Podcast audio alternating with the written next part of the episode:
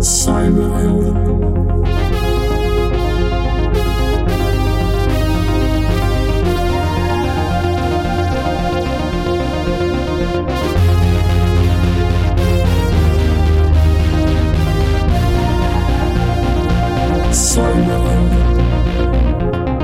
Welkom bij alweer een nieuwe aflevering van Cyberhelden. De podcast waarin ik in gesprek ga met een gast die zich bezighoudt met de digitale dreiging. Mijn naam is Ronald Prins en vorige week moesten jullie mij missen helaas.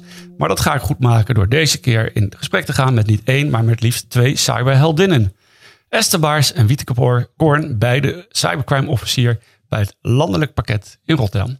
Heel erg welkom. Dankjewel. Dankjewel. Leuk dat jullie op korte termijn eh, eh, hier konden zijn. Want eh, vorige week hadden we groot nieuws. En dat ging over een eh, grote ransomware-operatie. Die, eh, eh, waarbij een, een heel netwerk is opgerold. En letterlijk stond in het persbericht: in acht landen zijn twaalf verdachten opgespoord. die vermoedelijk deel uitmaken van een wereldwijd netwerk van cybercriminelen. Deze organisatie richtte zich op agressieve ontwrichting van vitale doelwitten. door verwoestende ransomware-aanvallen op kritieke infrastructuur. Over de hele wereld. Nou, mooi. Daar zijn we vanaf dan, of niet? Eh, we hebben ze in elk geval in de smiezen. En er is een heleboel gedaan. En zij zijn ook van een aantal dingen af. Want er zijn een paar mooie auto's eh, Ja, ook onder hun kont vandaan gehaald. Maar- Maar, ziet, maar, maar je zegt net, ze zijn, je, je had ze in de smiezen, maar ze zijn niet aangehouden. ze zijn eh, in elk geval gehoord eh, als verdachten. Maar het is een internationale samenwerking waarbij je als land aan een ander land vraagt om bepaalde o- opsporingshandelingen te mogen verrichten. Ja. en bepaalde dwangmiddelen mogen, te mogen toepassen. Ehm, en dat betekent dat ze wel gehoord zijn als verdachten, maar niet eh, nu achter de tralies zitten.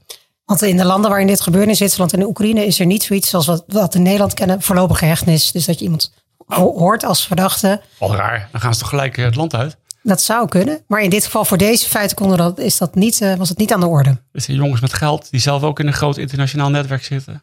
Klopt. Ja, oké. En eh, Dat is hoe je maar, met de riemen die we hebben. maar uiteindelijk voorlopig kunnen ze niet meer verder gaan, want jullie hebben van alles in beslag kunnen nemen. Klopt. Ja, de ac- actiedag is eh, behoorlijk succesvol geweest. Er zijn ook eh, videobeelden van eh, online geplaatst door de Oekraïnse autoriteiten. Ja. En eh, er is een hoop in beslag genomen. Ja, redelijk wat luxe voertuigen, contanten. En uiteraard veel belangrijker dan dat nog, is dat er eh, redelijk wat open devices zijn aangetroffen. Dus Ah. daarmee kunnen we echt eh, op zoek naar bewijs. Zijn het van die zoekingen geweest zoals het in Nederland ook gaat? Want een AT naar binnen terwijl de laptops openstaan en zo? Nou, je kunt het YouTube-filmpje bekijken. Je ziet in ieder geval dat ze met de bonker eh, de deur eh, naar binnen gaan. Oké, en dan zie je daarna, daar zitten die jongens achter hun computer inderdaad. Nee, dat stuk dat zie je dan weer niet. Dat is Oh. het kader van de privacy dat je de verdachte zelf Oh, natuurlijk dat niet. hebben ze daar ook in Oekraïne. Ja, dat hebben ze er zelfs daar. Oké, ja. Hey, maar even terug naar, naar het begin, want dit is een zaak. Daar hebben jullie 2,5 jaar aan gewerkt volgens mij. Klopt. Ehm, en wat ik eh, uit het nieuws haalde is ooit begonnen met een aangifte van een multinational in Rotterdam in maart 2019. Dus als die aangifte nooit had plaatsgevonden, dan eh, had deze zaak niet gedraaid. Nou, die aangifte is wel super belangrijk geweest voor de start van het onderzoek, maar ook eh, de server die we in beeld hebben gekregen. Er stond een belangrijke server die de daders gebruikten in Nederland. Ja. Ehm, en ehm, de aangifte is in- inderdaad gedaan bij de eenheid Rotterdam, bij het cybercrime team daar. Die zijn gestart met de zaak. Ja. Eh, hebben heel veel werk verricht, heel veel goed werk ook verricht. Maar gaande de rit bleek, en dat is eigenlijk bij al de- dit soort zaken zo, dat het eh, de internationale component ja, heel groot was. En dat het eh, een onderzoek zou zijn waarvoor je echt wat langere adem nodig hebt. Nou hebben ze in Rotterdam best een hoop adem. Ja. Maar die hebben natuurlijk ook gewoon hun regio- regionale zaken waar ze aandacht aan moeten besteden. Dus toen is ergens in het najaar van 2019 eh, besloten om de zaak over te dragen naar het landelijk pakket en Team Hightech Crime. Ja. Omdat wij ook eh, de ruimte hebben en ook de opdracht hebben om dit soort langlopende onderzoeken te En- doen. Maar hoe is dat voor die mensen die dan initieel ermee bezig waren? Want die hebben al de, de eerste stukjes bloot weten te leggen. Nou ja, je merkt gewoon wel dat dat eh, wel een hoop overleg vergt. Maar in dit geval is dat eh, juist in goede harmonie gegaan. Omdat ze heel blij waren dat wij de zaak verder konden brengen. Ja. En we hadden natuurlijk wel een gemeenschappelijk belang. Je hebt gewoon een, een bedrijf dat is aangevallen. En ze hadden fantastisch bewijs. En we hadden gewoon meer mensen, meer capaciteit om dat beter uit te lopen. En, en mochten ze ook meevliegen naar, eh, naar de Oekraïne met die 50 man om eh, bij de instap aanwezig te zijn? En vanuit Rotterdam is er niemand gevlogen. Nee? Hebben ze ook helemaal geen tijd voor, joh. Die, moeten allemaal, die zijn helemaal met andere Ja, zaken ja. bezig. Oké, nou, dat prima. Ehm, ja, dus daarmee is het begonnen. Je vertelde net al, jullie al gelijk daarmee zicht op eh, een server. En eh, wat kon je daarmee doen met die server? Een server geeft ons allerlei kansen, opsporingskansen. Uh, en in dit geval hebben we die server getapt. En dat was een server van die criminelen die zij gebruiken in hun ransomware uh, opzet. Klopt. Het was een server uh, waar uh, een besmet slachtoffer, dus op het moment dat zij bij een slachtoffer in het systeem binnen zaten, was dat voor ons zichtbaar op de tab. Ehm, niet in alle gevallen, zoals je weet, zijn, is tapverkeer vaak versleuteld, dus wij kunnen niet alles zien. Um, maar wij zagen dus af en toe dat um, informatiesystemen, computersystemen van bedrijven contact maakten met deze server. En dan weten wij eigenlijk al van, oh, daar zitten ze dus binnen. Ja, en wat deed je met die informatie dan? Um, sowieso zoveel mogelijk proberen te achterhalen wat het bedrijf was waar ze er binnen zaten. Mhm. En dan uh, daarna ja, met man en macht proberen om zo'n bedrijf te waarschuwen. Ja. Uh, en vaak zijn dat bedrijven... Maar, gaan die criminelen dan niet denken van... Uh, oh, elke keer als we halverwege zijn, dan worden we gestopt. En uh, zit er niet iemand mee te kijken ja. nu of zo? Ik heb geen idee wat ze daarvan denken. Ja, ik weet maar ben je daar niet bang voor tijdens je onderzoek? Van dat je nou ja, het is altijd een afweging. Hè? Het is altijd een afweging van wat geef je prijs tijdens een onderzoek. En in hoeverre is dat een afbreukrisico? maar in dit geval gaat het waarschuwen van het slachtoffer gewoon voor. Ja. omdat wij ja, je weet als, je, als wij nu dit slachtoffer waarschuwen en zij kunnen in hun eigen systemen maatregelen treffen, dan kun je daar gigantisch veel schade mee voorkomen. Ja. Dus dat heeft echt wel prioriteit. Ja, en het is ook wel echt een groot internationaal opererend bedrijf ook, deze dadergroep. Dus je, ze hebben ook gewoon, houden er ook rekening mee dat ze natuurlijk niet alles kunnen binnenhalen wat ze, uh, wat ze aanvallen. Nee, precies. Dus het is gewoon een, een bepaald, bedoel, er kan ook een update worden gedraaid bij een bedrijf en dan zijn ze misschien ook wel weer. Ja, dat is ook zo. En of Kijk, ze hebben een security ingehuurd die gewoon op tijd ziet dat ze aan het hacken zijn. Ja. ja, en het is ook niet zo dat de daders stoppen. Dat ze denken, oh jee, de Nederlandse overheid is bedrijven aan het waarschuwen, laten we stoppen. Was het, was het maar zo, hè? Want dan zouden we natuurlijk. Uh, nou, dat was eigenlijk de laatste vraag. Maar gaan deze jongens nou stoppen? Of, of stopt dit nou sowieso? Hoe helpt dit in het grote plaatje? Nou, je doet ze in elk geval ontzettend veel pijn. Ja. Uh, dat helpt. Ze zijn in beeld. Ja, zij ze zijn gewoon niet zij, onaantastbaar. Ja. ja, zij weten dat wij ze zien. Uh, maar, maar, de grote geldbedragen zijn nog niet uh, achterhaald, denk ik, hè? Nee, daar kunnen Zag, zag iets van 50.000 dollar cash of zo. Klopt. Dus dat, is, dat past nog helemaal niet bij wat er aan losgeldbetaling is betaald. Hè? Dan ja. heb je het over een bedrag van 2000 bitcoins. we hebben die wel voor een deel getraceerd, maar we zijn daar nog mee bezig om te dus kijken. Totaal heeft deze groep 2000 bitcoins binnengehaald. Voor wat we hebben gezien. En die zijn nou ongeveer 60.000 dollar per stuk waard. Dus dat gaat heel hard. Dat gaat zeker heel hard, ja. ja. Nee, dus die bedragen zijn echt enorm. Ja. En uh, we zijn nu bezig met onderzoek om te kijken of we natuurlijk daar nog uh, iets van kunnen terughalen. Ja, dat, uh, en hoe werkt dat dan? Want als mijn bitcoins, die kan je niet terughalen. Die heb ik ergens in een wallet staan. Precies, maar daarom is het mooi dat we dus wel wat devices hebben aangetroffen waar ook wel sporen van, van, van zijn van bijvoorbeeld wallets. Ja, ja. Oké, okay. en in het verleden lukt het, is het dan ook wel goed gelukt om bitcoins. Nou, niet zo goed gelukt als ik graag zou willen. Want ja. dat, want dat blijft een kat-en-muisspel ja. tussen boeven en law enforcement. Ja. En, en ze geven ook veel geld uit. Als bitcoins nou niet zouden bestaan, zouden we dan ook geen ransomware hebben? Poeh. Nou, ik denk dat dat te makkelijk gedacht is. Ja. Maar het feit dat bitcoins bestaan maakt het voor dit soort type criminelen natuurlijk wel heel makkelijk. Ja. En ze hoeven niet heel ingewikkeld een envelop met geld over de wereld te laten sturen. Nee. Uh, maar ze kunnen gewoon uh, ja, willekeurig welk bedrijf op de wereld benaderen en zeggen: mag ik even vangen? Maar vinden, vinden er nou als gesprekken plaats in, in, in, de, in de zin van ja, hoe stop je dit soort criminaliteit? Van ja, moeten we dan niet ook eens kijken of ja, de, de, de blockchain of bitcoin transacties wat meer aan banden moeten leggen? Ja, regulering van bitcoins is absoluut een onderwerp van ja. gesprek. Zeker, ja. ja. Nou ja. we hebben nu know your customer procedures in Nederland. Hè, dus je kan niet meer van bitcoins naar cash zonder dat je je bekend maakt. Maar dat is niet voldoende. Nee, want daar zie je nu dat er gewoon allemaal katvangers tussen zitten. Oh ja. Mensen die gewoon worden ingehuurd voor duizend, een paar duizend euro. Om die te openen zeggen. een account. Die openen een ergens. account. Zoals Ja, je dat ook hebt bij eh, de reguliere geldezels. Wel een Ja. phishing. eh, En als je één keer dat Campagne. account hebt, dan kan je er ook voor eh, opeens 2000 bitcoins op ontvangen. Natuurlijk. Ja, ja. Maar goed, even terug naar je vraag. Eh, Die mensen die, eh, die, die weten in elk geval dat ze in beeld zijn van justitie. Dus ik denk dat voor het vertrouwen in de rechtsstaat het gewoon heel belangrijk is dat we wel echt actief blijven Ja. en achter ze blijven aanjagen. ja. Ehm, daarmee, nee, criminaliteit blijft altijd bestaan. Ehm, maar je laat in elk geval wel zien dat niemand onaantastbaar is. Ja. Eh, en dat ze gewoon in het snotje zijn. Ja, je bent in ieder geval niet onontastbaar als je in de Oekraïne zit. Zeker. En, eh, in kijk, Zwitserland. kijk, Of in ehm, Zwitserland, maar zeker. Rusland dan? Niemand is onaantastbaar. Ja, maar to- toch uiteindelijk, kijk, eh, er zijn wel mensen die zeggen, ja, 80 of 90 procent van de ransomware komt uiteindelijk uit Rusland. En daar zie ik nooit van dit soort operaties plaatsvinden. Nee, ik zou, niet, ik zou die cijfers niet eh, durven onderstrepen. Eh, wij zien wel veel Russisch-talige daders voorbij komen. Ja. Dus dat je zeg maar in voormalig Sovjet-Unie uitkomt, die kans is wel groot.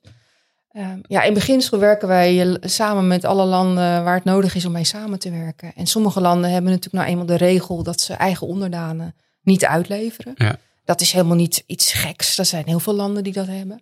Maar dan kan je ze Ehm, toch lokaal veroordelen? precies. Nee, zeker. Juist dus- ook dus, met, binnen ja, hoor. dit. eh, je ziet ook dat ook bijvoorbeeld Oekraïne is aangesloten bij het JIT, hè, de Joint Investigation Team. Ja, Eh, en wij hebben daarin afgesproken, Nederland en de Amerika was daar geen lid van. Maar wel, we delen wel al onze kennis en onze informatie met elkaar. Dus mocht Oekraïne dit strafproces gaan opzetten, dan krijgen ze natuurlijk met een strikt termijn eh, bewijs wat wij hebben vergaard. Ja. En zo dienstbaar willen wij, willen wij ons ook echt opstellen. Als er een land op de wereld is wat betere vervolgingskansen heeft dan Nederland, Nou, of dan af, geven af, wij afpakkansen. of afpakkansen. Af, Dan, wat zeg je, een afpakkant? afpakkansen, dus het geld Oh, afpakken. geld afpakken. Ja, ja, oké. Oh, ja, ja, die termen had ik nog niet over nagedacht. Ja. Nee, maar als er een land is wat betere kansen heeft Ja. om iemand te vervolgen of om vermogen af te pakken, dan eh, kunnen ze van ons ons dossier krijgen met een mooie strik erom. En Ja. dan staan wij net zo hard mee te juichen.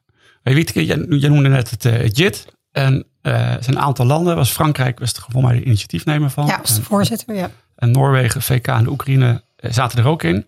Waarom zit Nederland daar dan niet in? Nou, wij hadden, zij eh, hadden, al de deelnemende landen van het JIT hadden ook allemaal losse aanvallen. En wij hebben als Nederland gezegd, wij willen ons juist focussen niet alleen op deze losse aanval, maar op de dadergroep. Hoe gaan ze nou te werk? En hoe kunnen we nou, weet je wat je zelf net ook aangaf, hoe kunnen we dit nou eigenlijk beter stoppen? Ja, En dan moet je niet alleen focussen op één aanval op één bedrijf, maar gewoon kijken hoe zit die hele infrastructuur van zo'n dadergroep nou in elkaar. En die kans hadden we ook omdat die server dus in Nederland draaide. Maar daarom zeiden wij, als we ons eh, als we deel zouden nemen aan JIT, dan committeren we aan die doelstellingen. We willen eigenlijk breder blijven kijken. oké. maar op deze manier, met deze constructie, kan je wel gewoon meedoen zonder Zeker. dat je Ja, daarna klem daar zit. kun je gewoon dat je afspraken maken over dat je toch eh, informatie deelt. Er zijn ook allemaal, dat noemen ze coordination meetings geweest bij Eurojust, dus Ja. op het justitieniveau. En daar zaten alle landen die, kunnen- die, van, die hebben meegewerkt in Oekraïne. En Ja. Zwitserland zit, zit er ook bij en willen dan ook graag, die hebben dan eigenlijk wel hetzelfde doel. Namelijk de, je achter deze boeven komen. Ja, nou, nou ben ik daar ook wel juist nieuwsgierig naar. Want het begon, met Esther, je zei net van, de, je hebt die ene server, die konden jullie tappen. Eh, daardoor kon je slachtoffers waarschuwen in ieder geval. Want je zag dat die ook contact had met die server. Eh, maar hoe kom je uiteindelijk van die ene server nou bij de daders uit? Wij hebben binnen de tapbevoegdheden die we in Nederland hebben, met een speciale machtiging van de rechtercommissaris, eh, een technische interventie kunnen plegen, waardoor we bepaalde datastromen hebben kunnen ontsleutelen. Dat gaf ons al eh, behoorlijk wat zicht op, eh, op de daders. En Nog, heb daarnaast. je nog een aparte RC-last nodig om te kunnen ontsleutelen? Zodra je, nou, niet je bij. zit, zit in de tap. eh, Dat klopt, die zit in de tapbevoegdheid daar waar het gaat om telecommunicatieaanbieders. Maar waar het gaat om niet-telecommunicatieaanbieders, heb je een aparte extra machtiging nodig als je zo'n ontsleutelwijze zoals wij die hebben toegepast eh, wil inzetten. En dat heeft op zich gekregen eigenlijk op het, eh, oh, ja, op het inlogverkeer wat de, da- wat de beheerder deed op de server. ja. En daardoor eh, nou, hadden we weer mooi zicht op wat er gebeurde, maar ook wel waar het vandaan kwam. Ehm, En dan zag je dus dat er werd ingelogd vanuit de Oekraïne? Of vanuit VPN's? Of, eh, f- we zagen dat er werd ingelogd eh, vanuit. eh, we zitten heel moeilijk naar elkaar te kijken. Wat gaan we nou wel en niet Ja, vertellen? ja, nou, dat is het ook. Dat Ja. klopt. ja, klopt. Ehm, nee, we zagen dat er werd ingelogd door de beheerder op de, op de server eh, in Nederland. Ja. En daarnaast hebben we eh, veel Bitcoin-analyses gedaan, die hebben geleid tot eh, identificatie van belangrijke spelers. Ja. Ja, je moet het zo zien. We kwamen vanuit verschillende hoeken. Dus zowel vanuit de, de betalingen voor de infrastructuur. Daar, daarvan konden we zien, omdat het bitcoins waren, dat het ook onderdeel was van de losgeldbetaling. Oh ja, dus die van, server die in Nederland stond, die werd betaald met bitcoins? ja, die, gebruik, die betaald waren door een slachtoffer. Oh, dat heb je helemaal terug kunnen volgen? Dat hebben we helemaal terug kunnen volgen. Ah. En daardoor konden we ook een indicatie wie bijvoorbeeld ook de katvanger was, die dan die infrastructuur had betaald. Oh ja. En daardoor, dat was een plusje. Eh, er kwam een plusje uit de ontsleuteling van die server, eh, van het serververkeer. En, dat, en zodoende kwamen we uit in de Oekraïne. En toen zijn we vervolgens gaan samenwerken met de Oekraïne. En dan, toen kwamen we uit bij eh, deze heren. Ja, want dan Want er zitten geen dames tussen. want dan heb je, nee, nooit. hè. Dan heb je een IP-adres daar vreemd. opeens in de Oekraïne. En dan heb je Oekraïense autoriteiten nodig, Ja, om, want die Om kunnen daar- weer achterhalen. Ja, dat mogen wij natuurlijk als Nederland niet doen. Nee, heb je nog de hackbevoegdheid ergens ingezet? Nee, in deze zaak niet. Was niet nodig? Was niet nodig. Nee. Oké, en ja, ik snap nog steeds niet waarom het allemaal 2,5 jaar moet duren. Dit klinkt toch heel simpel? Oh, oh ja? nou, dan mag je bij ons komen werken. Ja, maar waar, waar zit dan die tijd in? Uh, de, nou, deels in uh, de komen tot ontsleutelen van bepaald uh, belangrijk verkeer. Dat, daar heeft echt een tijd overheen gegaan. Je moet technische dingen bedenken. Ja. En vervolgens moet je kijken in welk juridisch kader dat past. en dan moet je nog zorgen dat het ook allemaal werkt. Kan je verzekeren, daar gaat echt een lange tijd overheen. Ja. En daarnaast um, kun je zo'n zaak alleen maar aanpakken als je gezamenlijk internationaal, in internationaal verband optrekt. Um, ja, dan moet je natuurlijk tijd. zorgen dat je in dezelfde pas komt. Hè. Je ja. moet zorgen dat je in elk geval gemeenschappelijke belangen hebt. Je hoeft niet allemaal dezelfde belangen te hebben, maar wel gemeenschappelijke belangen. Um, en je moet dat er gewoon heel goed voorbereiden. En die andere landen moeten ook maar net capaciteit hebben. Zeker, moment, je moet op hetzelfde uh, moment. Ja, ja, en wat je bijvoorbeeld ook zag, dat nu in de COVID-tijd, vlak daarvoor is er was een sprint geweest, waarbij een aantal regisseurs van de, van de deelnemende landen bij elkaar hebben gezeten. Dan krijg je een ongelofelijke boost aan je onderzoek. Jullie werken ook in sprints. Ik niet, maar de nee, politie maar wel. Ja, oh, politie ja, wel, ja. ja. Oké, okay, ze doen het in sprints. Ja, ja, verder. Dat, nee, maar, dat, maar dat, dat, dan merk je dat het een boost is. En op het moment dat je elkaar natuurlijk fysiek niet kunt treffen... Uh, en dat het toch online moet voor een deel. Dat heeft gewoon een vertragende factor. Grappig genoeg is dat bij de politie weer minder dan denk ik bij, dan bij justitie. Ja, oh. Uh, maar dat heeft wel zo zijn, uh, zijn weerslag gehad. Ja, want die politie heeft natuurlijk ook allemaal andere zaken die lopen ondertussen. Zeker. Daarom, dus je moet zorgen dat, dat alle landen die erbij betrokken zijn, inclusief heel belangrijk natuurlijk Oekraïne, want die moet iedereen ontvangen, ja. uh, gewoon op hetzelfde moment in staat zijn om zoveel capaciteit vrij te maken.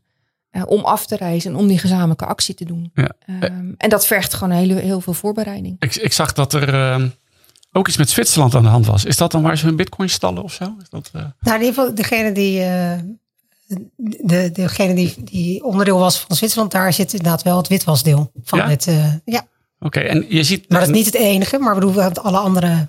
Want uiteindelijk heb je dan ook weer geldstromen kunnen zien dat er van die bitcoins uiteindelijk gewoon weer euro's of iets anders gemaakt wordt en uh, die niet meer te herleiden zijn. En niet zozeer niet te herleiden. Wat je kunt zien is hoe ze het hebben rondgepompt binnen de infrastructuur. Maar je kunt, het is gewoon voor ons wel lastig om te zien waar ze dan weer naar gewone valuta gaan. Oké, okay, dus uh, Zwitserland is toch een witwasland uiteindelijk? Dat zijn jouw dat woorden. Zijn jouw woorden. Ja, ja, ja oké. Okay. Ja. ja, maar ook voor dit soort criminaliteit. Ik vind het interessant dat zij opeens voorbij kwamen. Ja. En daar heb je ook een instap gedaan ergens. Ja. ja. En ook die is niet aangehouden. Die is ook weer alleen als verdachte aangemerkt en gehoord. Ja. Nou, ik ben benieuwd waar die mensen allemaal straks uithangen dan. Um, eventjes terug nog naar, uh, naar ransomware als, uh, uh, als probleem. Hè. Het wordt ook vrij zwaar aangezet met allemaal super vitaal en maatschappelijke ontwrichting. En, en Wieteke, volgens mij zag ik voor jou een quote voorbij komen. Ransomware is echt een gevaar voor iedereen. En op wat voor manier kan mijn moeder daar dan iets van merken bijvoorbeeld? Nou ja, ransomware is een gevaar voor iedereen. Omdat als jouw moeder een pakje kaas wil kopen bij de Albert Heijn. En ja. de Albert Heijn legt uit, of de Ahold legt eruit. Dan gebeurt dat dus niet. En dat kan dus ook gebeuren met je huisartsapparaat. Nee, precies. Maar het kan dus ook gebeuren op het moment dat je iets wil regelen met je bankzaken. Ja. Of uh, dat je niet meer bij je papieren kan van je huis. Ja, en, maar is dat dan op maatschappelijke ontwrichting? Nou, zeker. Want dat zijn wel, wij zijn ondertussen in Nederland zo ver gedigitaliseerd dat we ons volledig verlaten op dat dat, dat werkt en dat het ja. betrouwbaar is. En hebben jullie ook de, de, indruk dat die groepen, die hebben gewoon, uh, die kunnen allerlei organisaties uitkiezen die ze willen hacken in feite. Want het dus ja. de meeste organisaties komen wel binnen uiteindelijk. Dat zij daar ook echt naar kijken, wat is nou echt vitaal voor een land. En dat ze die bovenaan hun lijstje zetten en daarmee die ook eerder te graas proberen te nemen. Nou, volgens mij zie je daar een beetje een tweedeling in. Ik weet nog wel aan het begin van de COVID-pandemie dat er allemaal hackers prachtige statements hadden. Ik ben wel een hacker, maar ik ga natuurlijk geen ziekenhuizen platleggen. Ja, want ik ben ja. principieel. Uh, vervolgens zag je dat het natuurlijk wel gewoon gebeurde. Ook deze groep heeft ook gewoon ziekenhuizen aangevallen. Volgens mij zijn ze gewoon super op opportunistisch. Ik denk dat er groepen zijn die echt heel aan de voorkant hun targets uitkiezen. Ja. Maar ik, het beeld wat ontstaat is dat de meeste groepen gewoon uh, heel hard blazen en kijken welke deuren er open staan. En dan is gaan koekeloeren of het interessant is. Ja.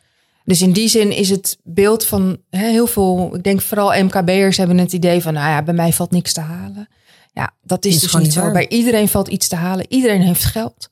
En ook al is het dan misschien een kleiner bedrag dan hè, wanneer ze bij een grote multinational binnen zijn. Voor jouw bedrijf kan het gewoon echt een nekslag zijn. Dus bij iedereen valt iets te halen. Ja, dat, dat snap ik. Maar ik kan me voorstellen dat je, als je zo'n groep bent en je kan bij Norsk Hydro naar binnen in Noorwegen, dat is ook een van deze slachtoffers geweest, dat je daar heel wat meer geld kan ophalen dan bij een MKB. Dus Ja, je nou toch- ja, ja.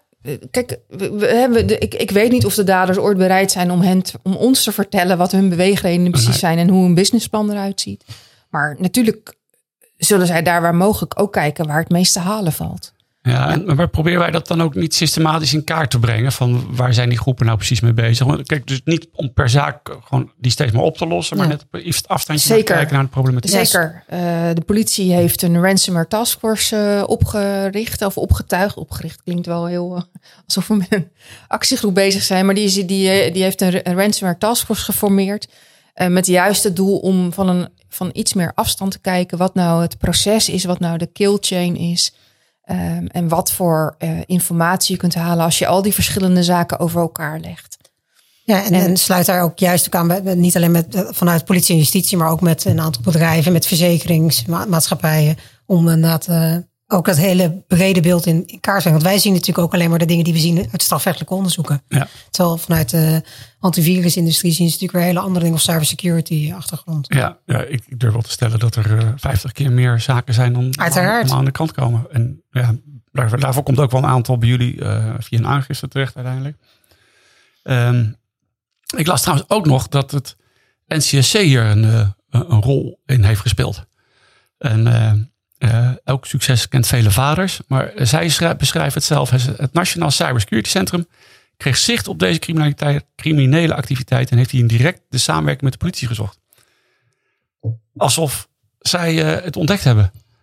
Nee, ze hebben zeker een belangrijke rol gespeeld, maar ze zijn natuurlijk niet degene die de aangifte hebben gedaan. maar op wat voor manier in zo'n heel politie, OM, justitieverhaal eh, passen die certs dan?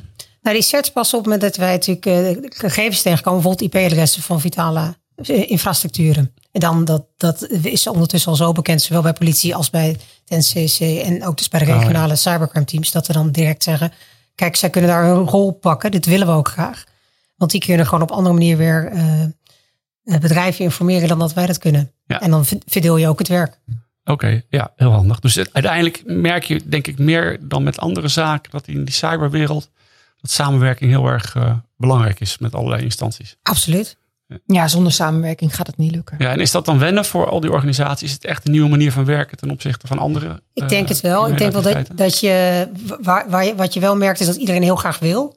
Dus iedereen probeert ook heel erg te zoeken binnen zijn eigen kaders, zijn eigen bevoegdheden, als zijn eigen richtlijn naar hoe kan het wel. Eh, en dat heeft natuurlijk gewoon de tijd gekost, maar daar zit iedereen ondertussen echt. En wat je inderdaad ook ziet, eh, ook bij deze zaak, dat je ook met die internationale partners zit iedereen daar ook. Ja. En eh, iedereen kijkt altijd naar Nederland. Wij hebben gewoon veel kabels liggen, veel infrastructuur ligt hier gewoon fysiek.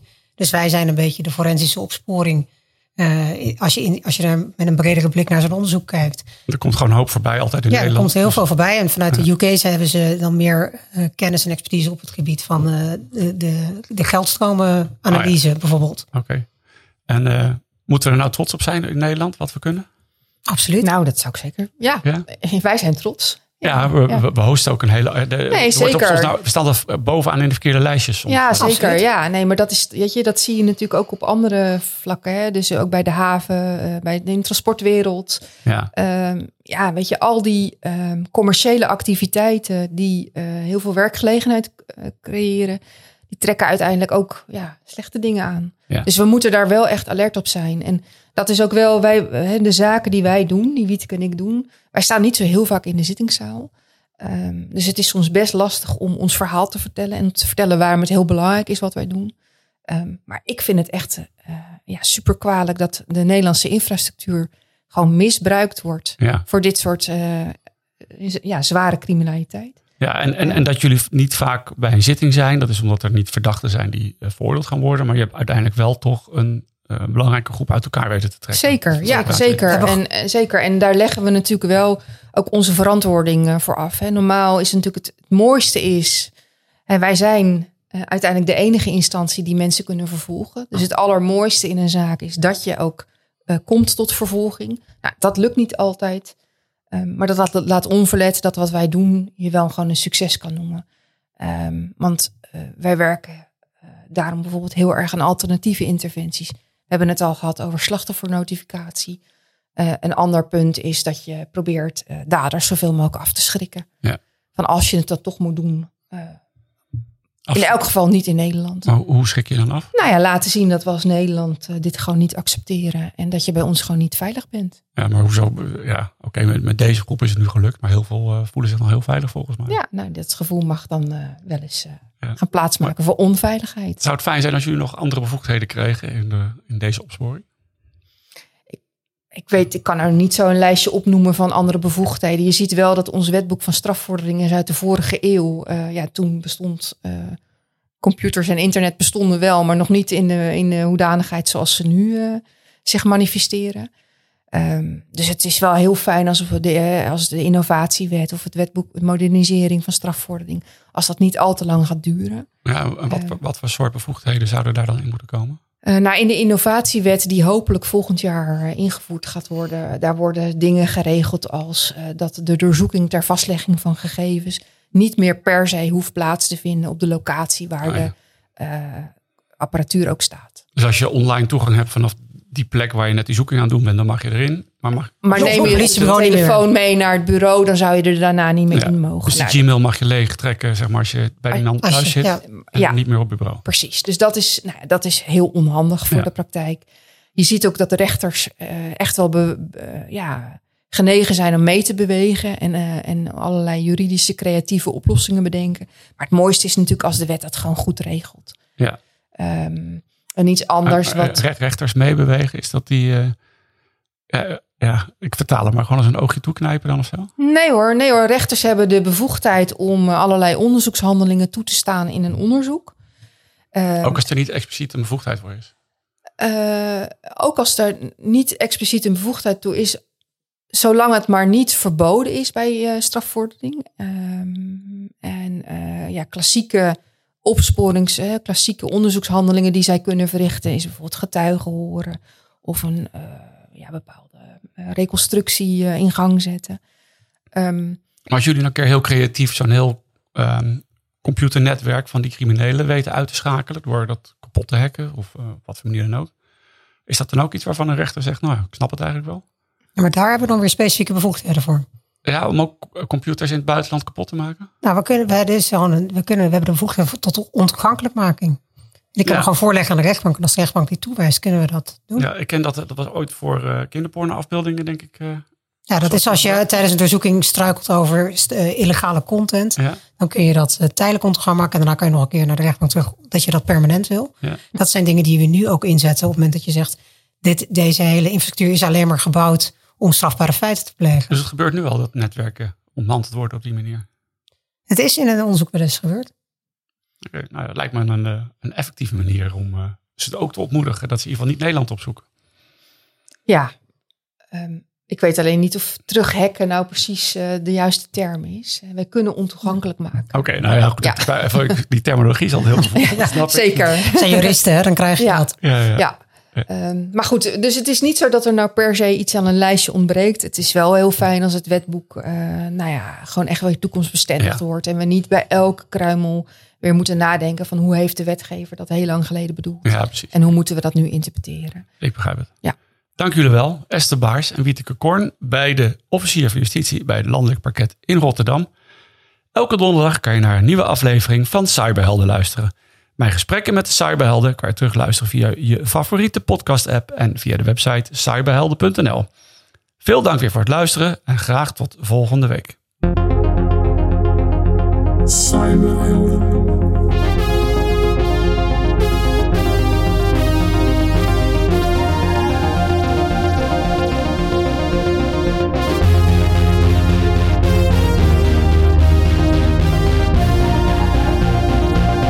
soul.